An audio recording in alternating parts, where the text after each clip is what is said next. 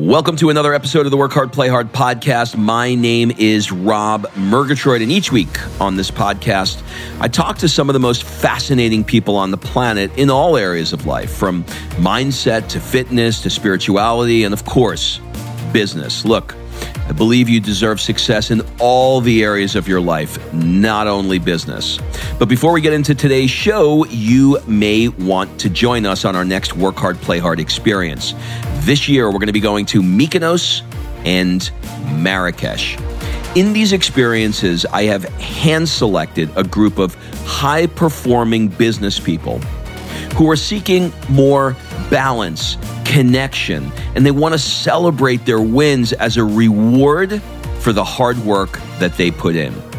If you want someone to curate once in a lifetime experiences and force you to play more, rush over to workhardplayhardexperience.com.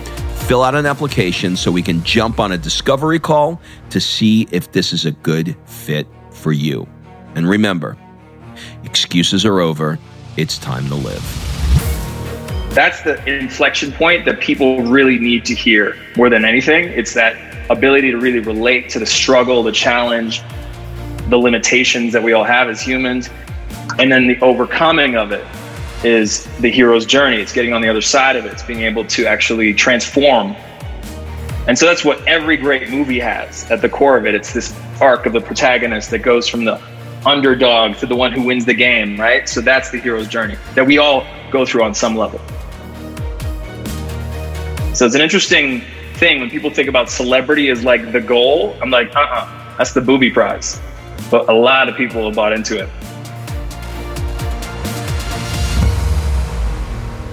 Q, welcome to the yes. show. Thank you for having me. I am super excited to have you on the show for a million reasons. One of which is we have, whenever I have one guy that comes up from 10 different friends, it's always like, why, why have we not met each other yet? But it's the timing, I think, is just perfect now. So, absolutely, so I'd agree. Thanks for taking the time to do this.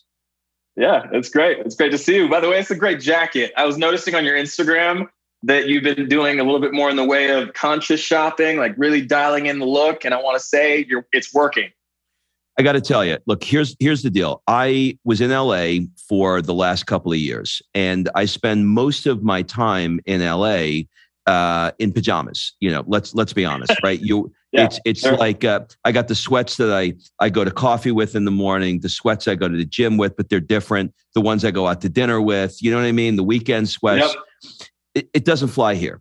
Like if you like, you don't see anybody in sweats. If you do, it they're like a block away from the gym. So I had to get the the Italian uh, 101 play school kit and try and uh, you know step into this world. But listen, you're doing it. You, there's there's so many so many different uh, roads I can go down, and and generally when I do these interviews, what I try and do is is begin in areas that I have an interest in. So the the 1st mm-hmm. one is what is, and this may not be something that is in your wheelhouse at all, but I know your name comes from a prominent figure within the Baha'i faith. It's one yeah. of those religions where I know nothing about, but I've heard about it. Like, wh- t- tell me from your perspective, what, what is what is this religion? How did you wind up with with this uh, with, with this name from this from this uh, prominent figure in that religion? Well, I won't go in too too too deep with it, but I will say it's it's one of those religions that's not very dogmatic. So they're very accepting and celebrating of every religion, and, and really they're promoting love and being that love in action in the world. So that's the high level of it. And then my mom happened to be in the Baha'i faith when she had me, so she named me after this guy Quddus, who was one of the first disciples of the Jesus of the Baha'i faith, which is a guy named Baha'u'llah. And so Quddus was a really prominent supporter of Baha'u'llah when no one else was at the party. You know what I mean? He was like the first guy, like, I got it. I'm with you, the number one supporter. And so Quddus was a really prominent figure from that perspective. But you're not currently in the religion. Your mom is no longer in the religion. This is something that just correct. Is it, you you just got named it. Correct. Well, well, the thing is, the name is actually one of the 99 names of Allah, so it transcends the Baha'i faith, and it means the most holy, or otherwise known as a man of peace. So, regardless of whether I'm in the Baha'i faith or not, it works. It's like my North Star. You know what I mean? Well, listen, that this comes down to these, you know, this sort of like, uh, you know, Shakespeare, what's in the name thing. You know, did did this name sort of dictate how you wound up in your life? I mean, this is what we're going to get into that, but I want to I want to let people know sort of your your chronology a little bit. So, you had a passion for music early on. And through a series of events, you found yourself walking into MTV. And, you know, you've said that there was a bit of imposter syndrome that was going on for mm-hmm. you back at that time.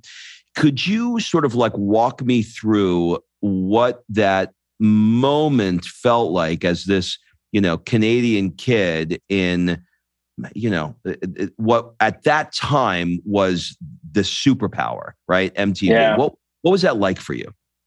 A lot of energy. it was a lot of energy. I remember walking in the building feeling like I was not qualified to get the job that I was about to meet for. And then I walked through the hallways and I remember seeing Justin Timberlake on his way out with his whole posse. And I was like, okay, this is it. And I grew up in Canada where we had our own version of MTV called Much Music, a little bit more of an intimate vibe there. And still, stars came by, but it was street level. Literally, the stars could go right up to the window and the fans would be right there. And so it was, it was very Canadian, actually. It's yep. very perfect, actually, for how we are very approachable, kind, uh, accessible type of people. Uh, but then when I got to MTV, it was like this huge building. The studio was above the ground, you know, looking down on the fans. The whole thing was a different scope in terms of the millions of people around the world who watched MTV at the time, specifically the show that I was to host, TRL. And so there was a lot of energy, a lot of excitement that was flooding my system. And, and of course, I'd done just enough work on myself to realize that that could be perceived as anxiety or excitement.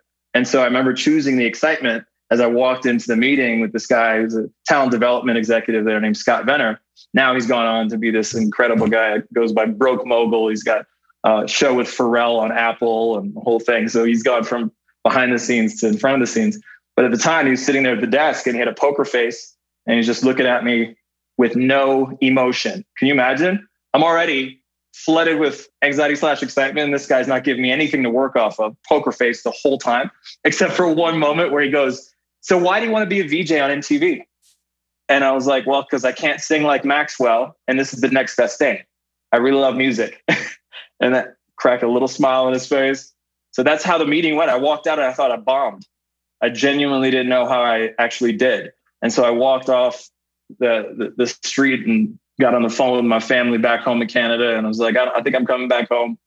Pretty sure I didn't get that. And then two days later, I got a call from this guy, his agent, Kenny Goodman at William Morris, and he said, You got the job. All right. So now you got the job, right? So now here you are. You're how old were you at the time? I was 20 years old. 20 years old. Oh, 20, to be 20 years old. All right. So you're 20 years old. You find out that you are is it fair to say a vj is that is that sort of like the right? Well it's, a, it's an antiquated term now. There's no such thing now but it used to be video jockey. We would be the ones introducing the video. Therefore we called video jockeys. Right. now it's youtube right? Now it's youtube. Yeah now it's youtube. All right so you got you got the job. You're in the you're uh, new york city right? This is where it's broadcast yeah. from. You're in new york city. You're 20 years old. Is there a lot of cash involved at that time? Yeah more money than i'd ever thought i'd make at that point for sure all right. So now yeah, you got. It was, it was a got, good. It was a good salary. Uh, and it was access too. It was like the the wealth of access was the biggest thing. So all of a sudden, I'm in parties with Diddy. I'm hanging out with Jay Z, Justin Timberlake on any given night. That's my life. All right. So now you got you got dough in your pocket. You're in Manhattan, and you got instant celebrity. I mean, boom. Yeah. All of a sudden, people now are recognizing you. Do you remember the the moment where the first, uh, you know, teenager probably walked over to you and said, Oh my God, do you remember that moment? Yeah. Oh, 100%. Well, it was actually before I hit the air. I was doing a man on the street segment. What we call a man on the street segment of the business. So I basically just went out to Santa Monica, Third Street Promenade to do a little bit for the Mandy Moore show. That was my very first assignment. So I was in LA for the first time. I'll never forget it. They put me up at the Standard on Hollywood Boulevard, actually Sunset. So anybody who's been in Hollywood knows it's like a very infamous hotel. Uh, and I walked in, and there's literally this person that was obviously the receptionist, but then behind her was like a, a woman in a glass case, literally. so it's like, anyway, that's the hotel that I'm in. We go to the assignment out in Santa Monica. I'm on the street interviewing fans about this thing, a bit, you know? And, and so that was my first time holding the microphone that said MTV on it. And I'll never forget, everybody looked, everybody who walked by was like looking at me as if I was special just inherently because I had the microphone in my hand. And that's when I started to really get what was going on. And then of course people came up, hey, oh my God, what are you what are you shooting? What's your name? And there's this fascination I'd never felt before in my life. It's like this flood of attention. And so yeah, that was my first moment. Okay, so that started there. And how many years did you ultimately wind up having this gig for? Five years. Five years. Okay. Yeah. So uh, I would suspect, I mean, now you've got, you know, you're on the other side of this and you can look back and you can kind of think about that period of your life. Do you look back on that period of your life as uh, those were the days? Or do you look back on where you are now and say, these are the days? It's a bit of a mixture. I mean, I think there's something about the past that is always dynamic in the way that we could always look back in the rearview mirror and wonder, huh, what if I made this choice? What if I'd made this choice? And I think I've transformed enough of the moments in my perception and experienced the upside of some of those debatable choices to reorient some of the regret that I had. And then now I look at it and I say, wow, if I didn't play it like I played it, I wouldn't be where I am now. And where I am now is exactly where I want to be. So in the whole final analysis, I look at it and say, great, man, awesome. But like along the way, are you kidding me? I had lots of winding roads and uncertainty and doubt, a lot of risky choices, unconventional choice. Most people don't leave MTV unless they get fired. I left after five years. Like I pulled the Dave Chappelle before Dave Chappelle left Comedy Central, you know? So for me, it was radical to basically leave the thing that I thought was my dream job and then go off into nothing uncertain, you know, no certainty whatsoever. So right. it was it was it was definitely wild. Okay, but uh, why you've got a good gig, you yeah. you have celebrity, you have money, you have all the things, we'll put air quotes up, that people people aspire to who would want a gig like that. Yeah. And then all of a sudden you say, I'm out of here. I'm done. Take me back to that moment yeah. where you went, no, I'm not gonna, I'm not gonna renew the contract. I'm not doing another thing. Mm-hmm. Well, I think I probably need to start with how I got the job in the first place, because how I got the job was in a moment where I'd come off a really powerful self development experience combined with reading a book called Conversations with God which is Great to book. this day my favorite book. Yeah. One, one so, two, or three. One, two, or three. One, one. I still haven't gotten to two or three, but the first one did it for me. It's like, by the way, it's like The Godfather. One and two were amazing, but but but th- three three never happens. totally. Yeah, just look at it every day. It's on my shelf. I'm like, something about it just hasn't appealed yet. So the first one got me in a space where I walked into that meeting at MTV feeling like anything was possible I, have got the wind at my back, right? So when I looked at my experience at MTV after a few years, and I felt like I wasn't having the conversation that helped me get the job, I started to ask myself, what is actually being an integrity for me right now? Because if my goal for being here on this platform is to make a difference, inspire people, make the biggest impact I can in a skin suit while I've got it, I had to really do a, a, an inventory to say, is this conversation the biggest impact? And, and in that moment, I realized it wasn't. So it's it's interesting because you can look at being um, a, a, a gatekeeper to that sort of a platform and a, a facilitator of pop culture moments as something that's incredibly impactful because I think it facilitates the embodiment of possibility and what everybody wants, right? People want to be fully expressed they want to live the life of their dreams. They want to sing from the mountaintops, right? So there we were actually creating a mountaintop for people to sing on. But I got to thinking, what would it be like to actually be the one to help the person get to the mountaintop? And that became the fascination that had me leave MTV because it wasn't the same conversation. And so then I got into artist development at MySpace Records, and it, it was a different ball game, being the one at the front end of the pipeline of talent hitting the screen. All right. Before we get into that, I want there's a there's a pocket here I want to I want to play with. So mm-hmm. I it takes me a minute to fully understand people. Like I was listening to a, a Joe Rogan, I was listening to a Joe Rogan show the other day, and somebody had asked him, like, you know, dude, what why do you why are you doing three hour podcasts? He's like, it takes me like a couple hours to like, you know, really get to know somebody and understand them. I, yeah. It's difficult enough for me to do it in an hour. But I'm always amazed at guys who did what you did, where you've got, you know, handlers off on the side, you've got sound bites, you've got commercial breaks, and somebody goes three, two, one, go. And you've got to turn on the charm, ask a smart question, connect with somebody, and then they're off to the next 87,000 interviews that they're doing. Mm-hmm. What is the skill set that was inside of you from a, a visceral standpoint? Maybe maybe skill set's a bad word. What was the energy that you held in your body that allowed you to connect as successfully as you did? Because listen i could sit here all day long and tell you how amazing you are. They wanted you for five years and you said no. So the proof is in the hmm. pudding that you were good at what you did. So like where did that come from curiosity more than anything I was always really curious. And my mother really modeled that for me because she was a teacher. And yet, even as a teacher, she would always be the student, always be leaning in and wondering what was going on with me, asking questions. So I got to really see firsthand what that created, which was me feeling like I mattered.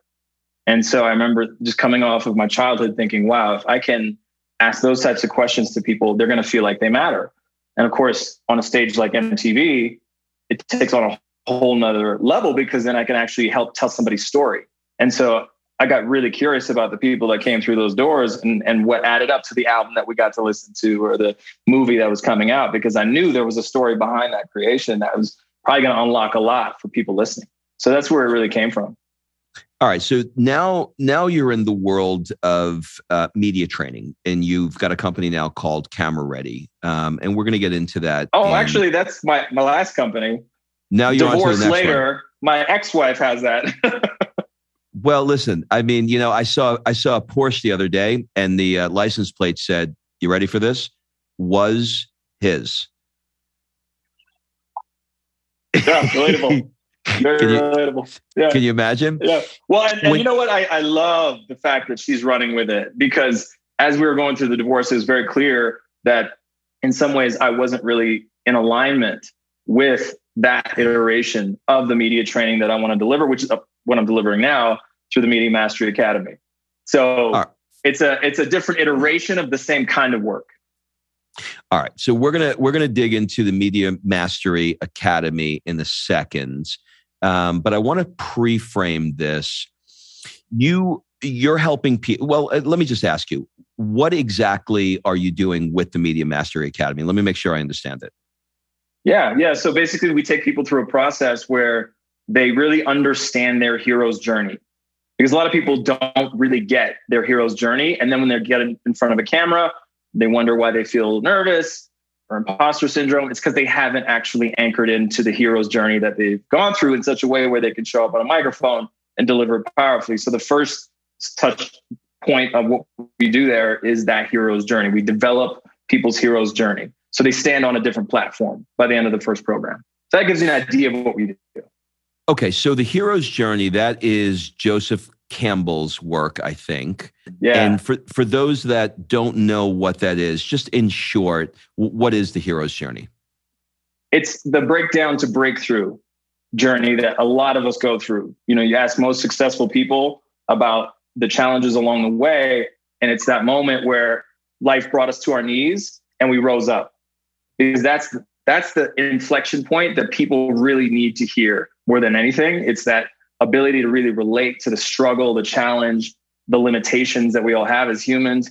And then the overcoming of it is the hero's journey. It's getting on the other side of it. It's being able to actually transform And so that's what every great movie has at the core of it. It's this arc of the protagonist that goes from the underdog to the one who wins the game, right? So that's the hero's journey that we all go through on some level.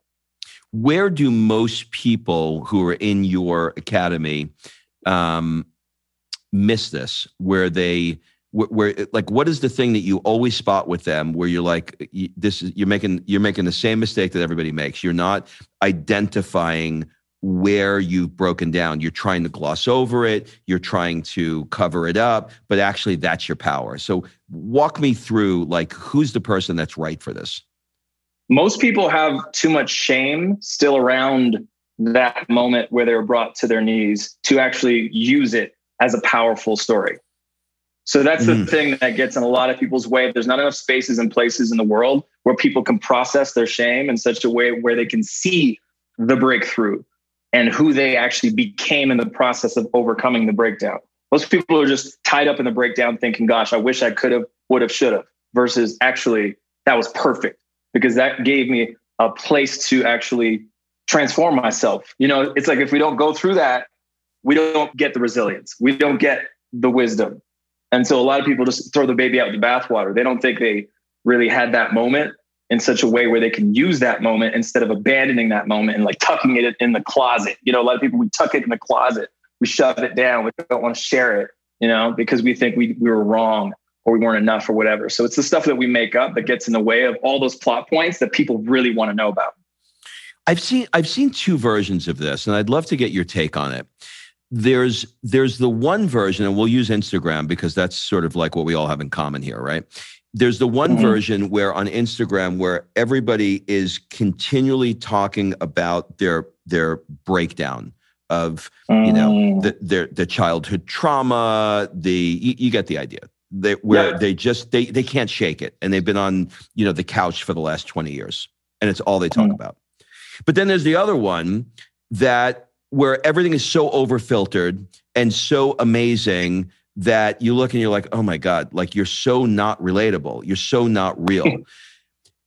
How do you do the dance between sharing what you had mm-hmm. to overcome, but not being so annoying that the whole world has to continually go through your trauma forever, and yet and be able to show what the other side of it is. You, you, you get what I'm getting at here? Yeah, for sure. It, well, I think it's a moment to moment game. I think that's what authenticity is actually is being really present to what's wanted and needed in front of us versus having some prepackaged soundbite and oh, let me give my story here. The that breakdown to breakthrough thing because that's the thing I should offer here, as if it's not necessarily something else. You know what I mean? And that's really where it comes down to the feeling that we get when we listen to an interview. We know somebody's had that prepackaged.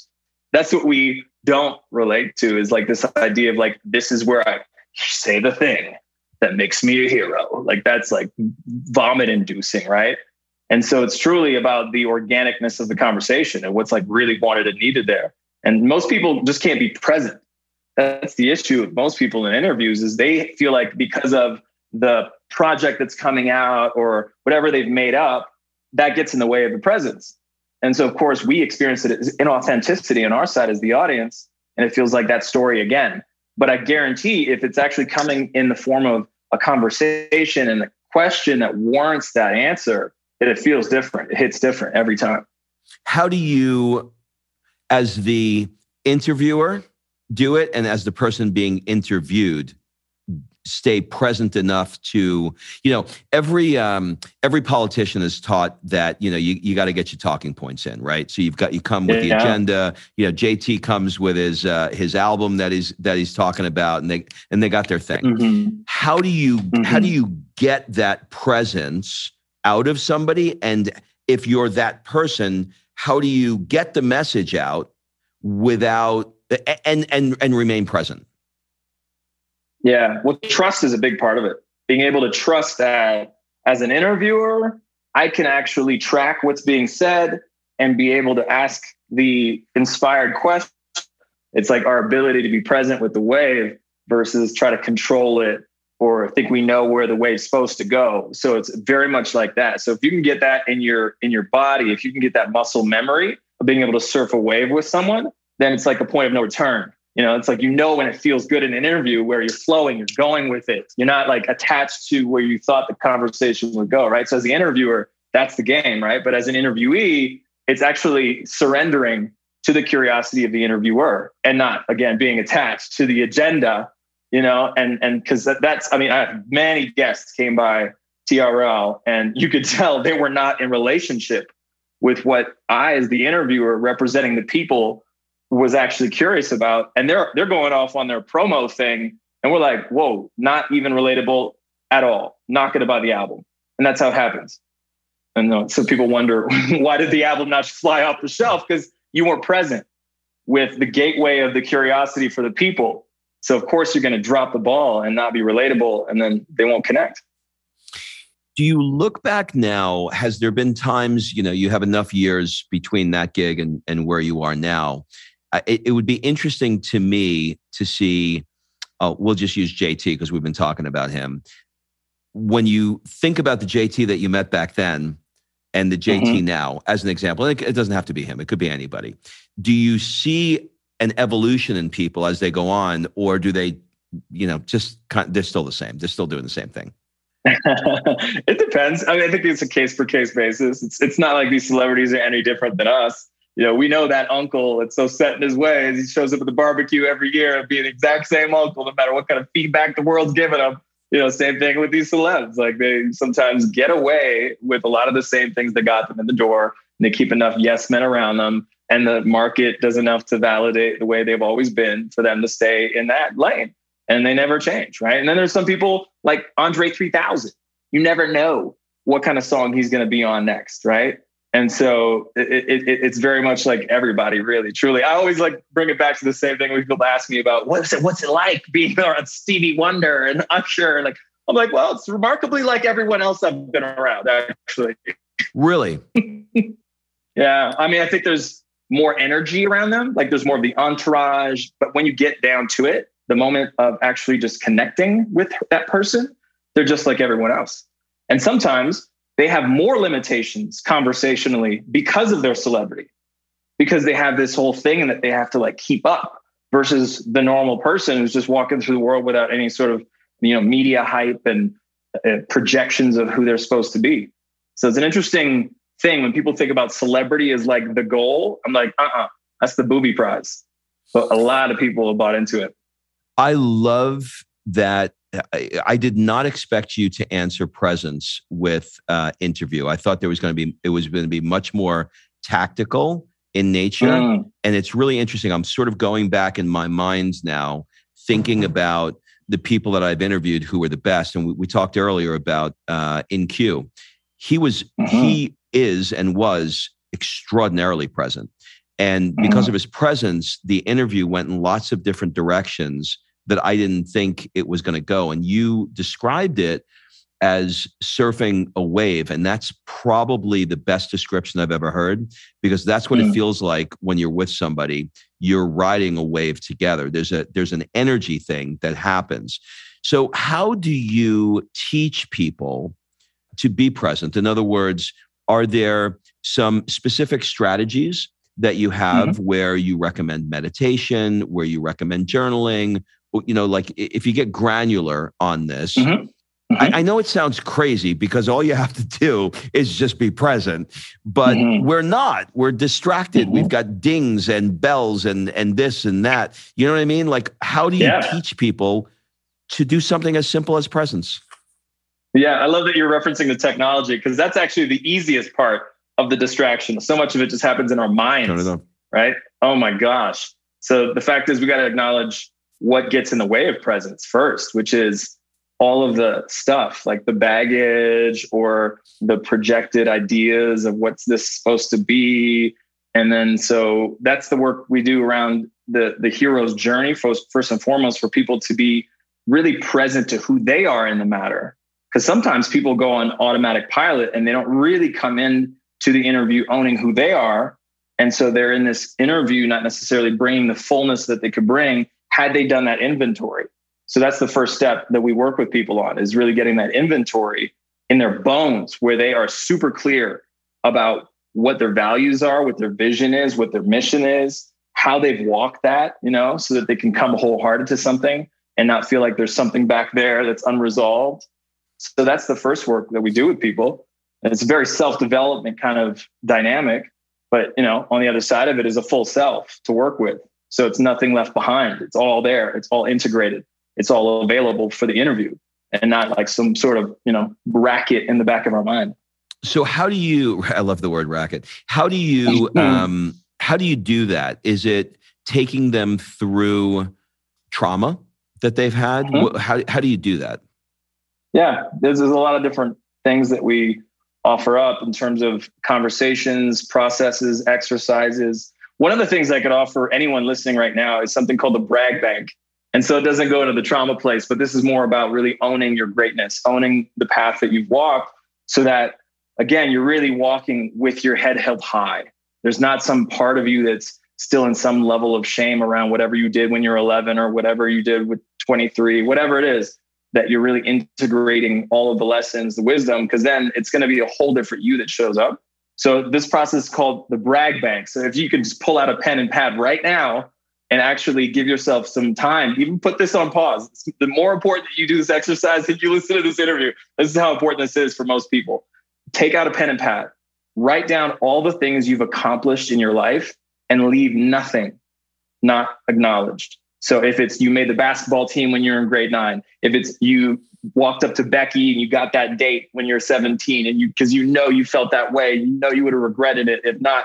You, you turned Becky into your wife, then you got the job that you always wanted and you did a great job and you got that promotion, whatever it is, right? Like take account of all the things that make you you, that give you potentially a differentiator from someone else. And then as you actually write that down, take account of that, it alchemizes into a platform that's really present, right? Because a lot of people don't do this stuff. You know, the journaling thing, it's available to everybody all the time. And yet, what percentage of the population do you think actually does that work? Not many. Yeah. And so that's really why we take some time to actually take inventory, do the brag bank. I totally implore you, if you're listening, do the brag bank, see how you feel on the other side, and then ask yourself, Am I going to bring myself differently to the next interview? Absolutely. It's probably the answer. Yeah.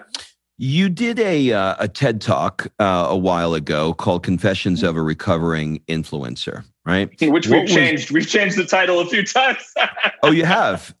You yeah, have. Yeah, are the you, organizer you, is a friend. This doesn't happen with most TED talks, but we we just looked at it again and again because uh, you know, we we do this work constantly in the academy with people talking about titles and whatnot. So we have a very high standard, and the whole process leading into the TED talk was kind of rushed for me. I actually got called the month before the TED talk, and so to admit what my process was, I, I really felt like I got on that stage and I let my heart out, and it was exactly the talk I wanted to give. But when I think about the messaging around it, we didn't have it dialed in yet in terms of like that top line title. So it took us a couple months. You'll see a new version out any minute now. We're actually do you, do you remember the the, uh, the the new name? Yeah. So the new name, well, it's very very TED, right? Because we got to think about like to title something effectively. You got to really think about the the ocean you're swimming in. And with the first one, the Confessions of a Recovering Influencer, I mean, that would make a great memoir, of a great comedic memoir. Uh, but as far as TED, an educational platform, we're going with how to master your social media. It's great. It's great. The how to is always, uh, uh, yeah, simple, simple, clear. I got it. I know exactly what you want me to do. Um, exactly. Okay. So you study imp- improv, and I believe that you study that at the Groundlings. Is that right? Mm, I did a bit at the Groundlings. Yep. You you did. Okay. What does studying improv or has studying improv done for you? Oh, well, the biggest thing coming out of that was this idea of being in the yes and, you know, so whatever said, instead of sort of negating it, diminishing it, which we do sometimes, or, you know, not necessarily going with it, being attached to what it is we thought we wanted to say. So if we're present, if we're going with it and we're being in the, oh, you said that. So yes. And here's another thought based on what you said it's a whole different arc, right? That's where the wave comes and you surf it versus, you know, falling under the wave because you're not in the yes and. If you're in the yes it. and, you're like embracing, accepting it. You're, you're catching the ball and you're running with whatever's said. I just got it. You you have to be present to play that game. Yeah, because exactly. you don't know what the, you don't know what the hell's coming at you. Totally, presence is the portal really, really presence is the portal. That may be the name of this podcast. That was really good. Um, mm. All right, so we're gonna we're gonna dip around into some uh, some random weird personal questions about you. Just just roll with it. Just I know you're gonna be. This is gonna be, this is, yes, this is gonna be fun for you. what do people often get wrong about you? I think a lot of people think I've got all my stuff together, and I don't. I mean, if you saw my closet and the clothes all over.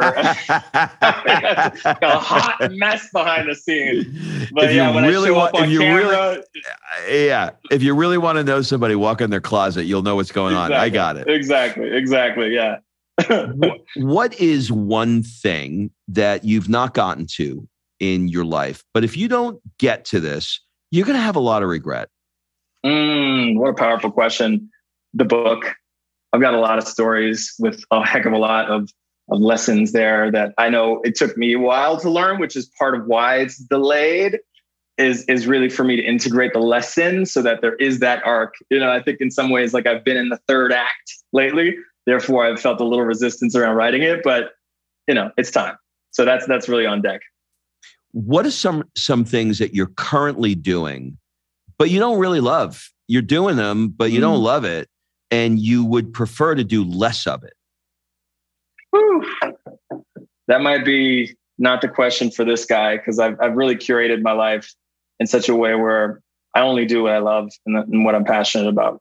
So it's a great it's a great answer. I mean, if you yeah. if you if it, if there's a struggle there um, to come up with something, that tells me you're pretty clear that you want to only do the shit that you want to do. So yeah, it took that. a lot to get here. I will say. I mean, the, the road here was really tough, but I'm I'm very happy with the design. I like that.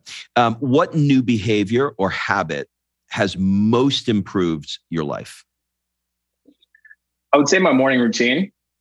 It's pretty so? non-negotiable at this point. So I get up, I meditate, I move, I go outside. I'll even dance in the park sometimes. I'm that guy who's like dancing in the park. I really move my body, get some energy going uh, have a good smoothie, things like that really set me up to win. So that morning routine has really leveled up my life in a major way. What's an unusual or even absurd thing that you love? You, you know, people are like, God, that's weird, but he loves it. What comes to mind when I say that? Uh, well, there's nothing I love more than 90s hip hop. Okay. And I probably will never change my opinion that that is the golden era of hip hop. And all these people rapping right now, like they can try, they can do it, they you know, whatever that is, they call it. But I call 90s hip hop real hip hop. That's the real stuff. That's like one of those things. I would debate anybody on that. What's one goal that you thought, you know, when I achieve this, my life is going to be amazing. If I just get this goal, and then you got it, and you're like, ah, that wasn't, it wasn't what I thought it was going to be. Hosting television. Yeah, it was it was very sexy. It had all the glam, and at the end of the day, it's like not really fulfilling. And I wanted to have a deeper conversation and really connect. Like this podcast, an example of the type of conversation I wanted to have, but we only had two minutes with Jim Carrey. you know? so kind of like the, the biggest tease. I basically felt like I was just getting teased for five years and then beyond. I mean, I still did hosting here and there, uh, but that that's that's one of those things that comes to mind. If you could spend one month anywhere in the world, where would it be and why? Ooh, oh, oh man, you're hitting my heartstring now. I've been thinking about my dad a lot, and you know he's getting older, and he lives in Montreal, Canada, and uh, this whole pandemic has been making it challenging to visit him. So yeah. I would just love to go and spend the month with my dad. I, you know, I've I've done God. I'm, I think I'm on 400 times asking that question, and nobody's ever said that. That's really really good. You know, um, do you know Jesse Itzler? Heard the name, not that so familiar he, though. All right, so he um, he started NetJets, and he's married to Sara Blakely, who started Spanx. Um, blah blah. Yep. And he said, he said, how how old your your parents? And I said, uh, yeah, you know, 75. He said, okay. Um, you know, the average, the average lifespan, let's say, is 80 years. How often do you see him? Twice a year. Okay. So you have 10 more times left that you're going to see your parent. And I went, mm. whoa. He said, let's do, mm. let's do another one. How old are you? 55. Well, the average person lives to 80. So you have about 25 summers left. And I went, oh, God, that's really Ooh. heavy. When you quantify wow. it and you yeah. think about it, so I mm love that. I love that you gave that uh, answer. Are there mm-hmm. are there any positions or opinions in the last few years, or it could be way back? It doesn't have to be in the last few years that you've changed your position on substantially, or maybe even completely changed your mind. Where you used to be like, you know, I used to think this way about this, mm. but I, I, don't I don't think that way anymore. I, I I I think differently now. Yeah, I got something for you. Politics. I used to write it off. I used to think nothing good could come of it. All I saw was gridlock and ego and power trip, and you know that was my lens on it. I had very yeah. very positioned perspective on it, but I really appreciate anyone who's willing to dedicate their life to public service because the ideal of it the intention that I think a lot of politicians have going into it is to serve people, to actually be in a position to enact some policy that's going to actually help people in their life. I don't know of a lot of people that get into something because they're inherently evil and want to then do bad with it. I think yeah. it's along the way, the system oftentimes isn't set up in such a way where the culture ends up massaging the best of people to get through to the front lines of what it is that they're dealing with. And politics is a great example. We need to really reinvent politics as a system. Uh, but so the thing is, looking at politicians as distinct from the system is what I've been able to do lately, and I really appreciate anybody who's willing to to try to do that. It takes a, a big heart to do that, uh, and a lot of balls. There's no question. Mm-hmm. Um, mm-hmm. With every with every new level comes a new devil. Mm-hmm. What are you mm-hmm. currently What are you currently struggling with? Ooh, I am currently struggling with one of my biggest rackets. You love that word, this idea yeah. that like I have a limited belief that I keep coming up against because I keep throwing myself into the ring at really high levels and like testing my capacity to facilitate a leadership training for a Fortune 100 company. Like that is something that challenges my worthiness, my belief in my capacity to actually walk into a room or a Zoom and facilitate a transformational conversation for a C suite of a top 100 company. You know what I'm saying? Like that really bumps up against my worthiness every time. I think, oh, who am I? You know, are they really going to listen to this former MTV VJ? You know what I mean? Like I have this part of me that wants to just diminish everything that would have me stand in that room and own why they hired me to facilitate isn't, that transformational isn't conversation. Isn't it so interesting? Because it could it could completely be a reframe where you could walk into the room and say, "I have interviewed the best people in the world, and I had two minutes to connect and communicate. There's nobody better on the planet who can do what I can do, and I have so much to teach, teach them. And there's not one person in the C-suite who has that skill set, and I'm going to deliver it." Mm-hmm. Like it's just a reframe. You of know course. what I mean? Yeah, hundred percent. So it's always the game of what are we listening right. to? You know, that's that devil right. on the right shoulder or the angel on the left. They're always dancing. They always want my attention. No. Like who do I listen you're, to at any given moment? You're beautiful. You're so handsome. You're an idiot. You never, you never yeah, amounted yeah, exactly. to anything. You know exactly. what I mean? Like it's, people only knew you dropped out of college, and the other shoulder is like, but you went to MTV though. right? Like fuck you yeah. No, for sure. And that's the thing. It's like I, I think until I walked into a self development experience and heard other people grappling with this stuff, I really thought I was crazy. I thought I was like yeah. my shit. I was alone in this awful vacuum of my mind that wanted to have this duality at all times. But that's the human condition. It is. We're wired that way. All right, we're yeah. going to do a speed round as we wrap up. Uh, answer as quickly, uh, as slowly as you like. What would your friends say is one of your superpowers? Curiosity. What keeps I'm you? I'm always the guy at- asking all the questions. well, we we switched that today. Uh, yeah. What uh, what keeps you up at night? Excitement. I feel really excited about what I'm up to, and I think about all the ideas that I want to execute on. Do you collect anything, or have you ever collected anything? Big books Not that I read them all, but I definitely collect a lot. Yeah, I know. I believe me. My I I, I got a, a similar situation. Uh, what do people never ask you, but you wish they did? I mean, everybody's asking you about TRL, right? That's your thing. But what do yeah. people never ask you? They never ask me about this. I don't think people ask me a lot about my divorce because they feel like maybe there's some touchiness, some triggers that they're going to step on. Uh, but I'm actually very willing to talk about it. And I think it's you know, ultimately going to be a whole nother book because divorce was was quite the teacher, quite the teacher. That's a good title, by the way. Divorce mm. is quite the teacher. That's a really good title. I'll write that down. Uh-huh. Yeah, divorce is quite the teacher. That is a mm. real because because I've been through it and I know mm. it's it, it it's interesting that you brought that up because I did not have a lot of people who asked me about it either and mm. it is and i was willing to talk about it and i think it's just one of those things where people are like i, I don't want to you know because most yeah. people don't want to talk about it so yeah. um, you know you have a you've done a lot of self-development where you i'm sure look at it as a lesson or or a teaching moment yeah. so i love that yeah yeah totally, um, totally. what is one thing that you want to get better at discipline i think i've prioritized my feelings and like the flow. And you know, you've been using this metaphor of surfing. It's very indicative of my mindset, which is, you know, life is to be served. Like, what do you mean a schedule? What do you mean, you know, discipline? I want to feel what I feel and do something based on my feelings. You know, it's right. not congruent sometimes with discipline. So I, I get to work on that.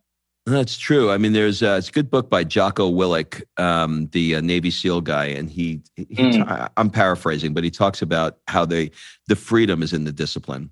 So when mm. you've got mm. the discipline, you're actually free because you've got structure that's in place that allows you to surf, but you've got yeah. the structure. So it's a yeah. it's, it's it's interesting. What that's book cool. have you reread reread the most? Conversations with God, book one. I've I've read that probably a handful of times, and uh, each time it hits so deep. It covers everything at the depth, like the most fundamental level that I want to think about things is in that book. yeah, that that dude was talking with God. There's no there's no no two ways about it. yeah. What is your guilty pleasure? Dessert. Man, I love me some dessert. What, what kind? Well, mochi lately, mochi. it's been a lot of mochi. Oh yeah, yeah. We go to sushi a lot, and we always get the mochi. Ah, it's my kryptonite. I love that. Um, two questions left. What is one thing that you own, and you should probably throw it out, but you never will. So the notes that I've taken as an apprentice to my facilitator mentors you know, I've been in all these transformational workshops with these mentors of mine, written all these notes, and I'm very precious about these notes because it's gold. Like if you look through my notes, it's gold. I mean, I could literally turn that into a book, and I probably will. But maybe I won't. In which case, I should throw it out. but yeah, like my journey to become a facilitator of these types of trainings that I facilitate, it, it was a long and winding road, and I learned from a lot of really, really skillful Jedi's in this work. And so the fact that I was able to write those notes, I mean, it's, you know, it's kind of like being at the feet of Yoda and not soaking it all in and then keeping what you soaked in somewhere. So just in case you lose your mind, you can like pull it off yourself. Sure. Okay, let's change it up a little bit. What one question would you like to ask me? Oh, what was your biggest takeaway from our conversation so far? Uh, presence. Mm presence because as a as an I'm, uh, listen i'm preaching to the choir here but as a as an interviewer you said you said something that was really interesting because my my immediate reaction to when you said presence was well how the hell am i supposed to keep everything in my head and think about the next question and remember where we were and be in the moments but then you immediately mm. said it's your job to keep track of it so the skill set to be present with somebody, keep track of the conversation, and ask an in the moment question isn't easy to do. I'll give you an example. Um, I just listened to. Uh, do you like listening to Joe Rogan's podcast? Have you ever listened to? Yeah, it? once in a while. Mm-hmm. Okay, so he Yep. just interviewed uh, Sanjay Gupta, right, the medical Yeah, expert I for love CNN. that conversation. Did you hear Mhm. that? Yeah, great one. He had him in a headlock, and he was pounding, right, Mhm. not letting Mhm. go, and then he was open and loving and sipping bourbon that he brought, getting him a little, getting him a little liquored up, and then he was pounding him. And by pounding, mm-hmm. I don't mean he was aggressive. I mean he intuitively knew that Sanjay was guarded. He was not being real, but the presence that Joe had in that moment to be able to go, no, no, no, no, no, no, you're not getting out of this. You're not answering my question, and I'm not letting you fucking go until you do. that level of presence, it, he could have easily been a dick, and he could have easily have been just hard for the sake of heart. But because he was present, Mhm. and in the moment, how he showed up in that moment was different than he showed up for lots of other people because that's what Mm. that moment required for him yeah, because he was present. yeah, yeah. Does that does that And make it was sense? masterful. Absolutely. Because especially with the stakes in that conversation, for him Oh. to miss one beat of that conversation would mean to be not credible to a whole sect of people, right? And there's no way that you can have that conversation if you're not present, because then Yeah. otherwise you're just he's phoning it in, you're phoning it in, everybody's getting you're a vaxxer, you're an anti-vaxxer. Okay, we we agree to disagree, and you go Yeah. your way and I go mine. But that's not Yeah. what came out of it. What came out of it was you and I now having a conversation about that conversation. yeah. and I'll give you one better. Because he was present, Sanjay had no choice but to be Mm. present because he felt his presence. Yeah. So it was That's a how two- powerful presence is. That's how powerful presence is. Yeah. So that's exactly um, so that's what that's what I thought was the best thing that you said. nice, nice. No, you know what's funny is like I actually asked the takeaway thing, not from like a perspective of wanting to get validation for anything I said. Actually, it could have been a takeaway from what you said too. And this is where it gets really interesting with interviews because sometimes if we're really in that surf, we'll say something that surprises us. You, you could have said something in that surfing that would have been like, wow, that's my takeaway. I said it. And I didn't know I had that in the tag, but that's what I said. And that's my takeaway. That's really good. That's really, really good. I remember getting a massage once. I was in Miami. I remember right where I was. I was at the Delano uh, Hotel in Miami. They closed down now, but I was getting a massage. And the, the therapist was so good. Like I've never had one before, and I never had one after that was this good. And he said something to me. He said, I have to enjoy massaging you as much as you enjoy getting massaged. Oh, yeah. That's huge. That's huge. Well, that's how I feel with with coaching people because when I'm coaching someone, I get to be in the conversation too for what I'm grappling with, which is what we're all grappling with around this stuff. And so, like coaching myself at the same time, it's super valuable to be in that like giving and taking. You know, it's that full circle conversation. Well, look, there's there's no doubt in my mind that MTV loved you. My friends love you. I love you. There's a lot of love all the way from Italy. I'm shooting love at you. You were incredible. this Um, was a this was a great, great interview. I knew it would be. Do you have any final words, suggestions, or an ask for the people that are listening? Ooh, well, my only ask is that if something in this conversation stirred your soul about owning your voice, sharing your story, making the difference that you know you probably could make if you were to actually do a podcast or get on that TED stage or whatever it is, do it. Do it. Because there's somebody in the world that needs to hear what you have to say. Not what I have to say, but what you have to say.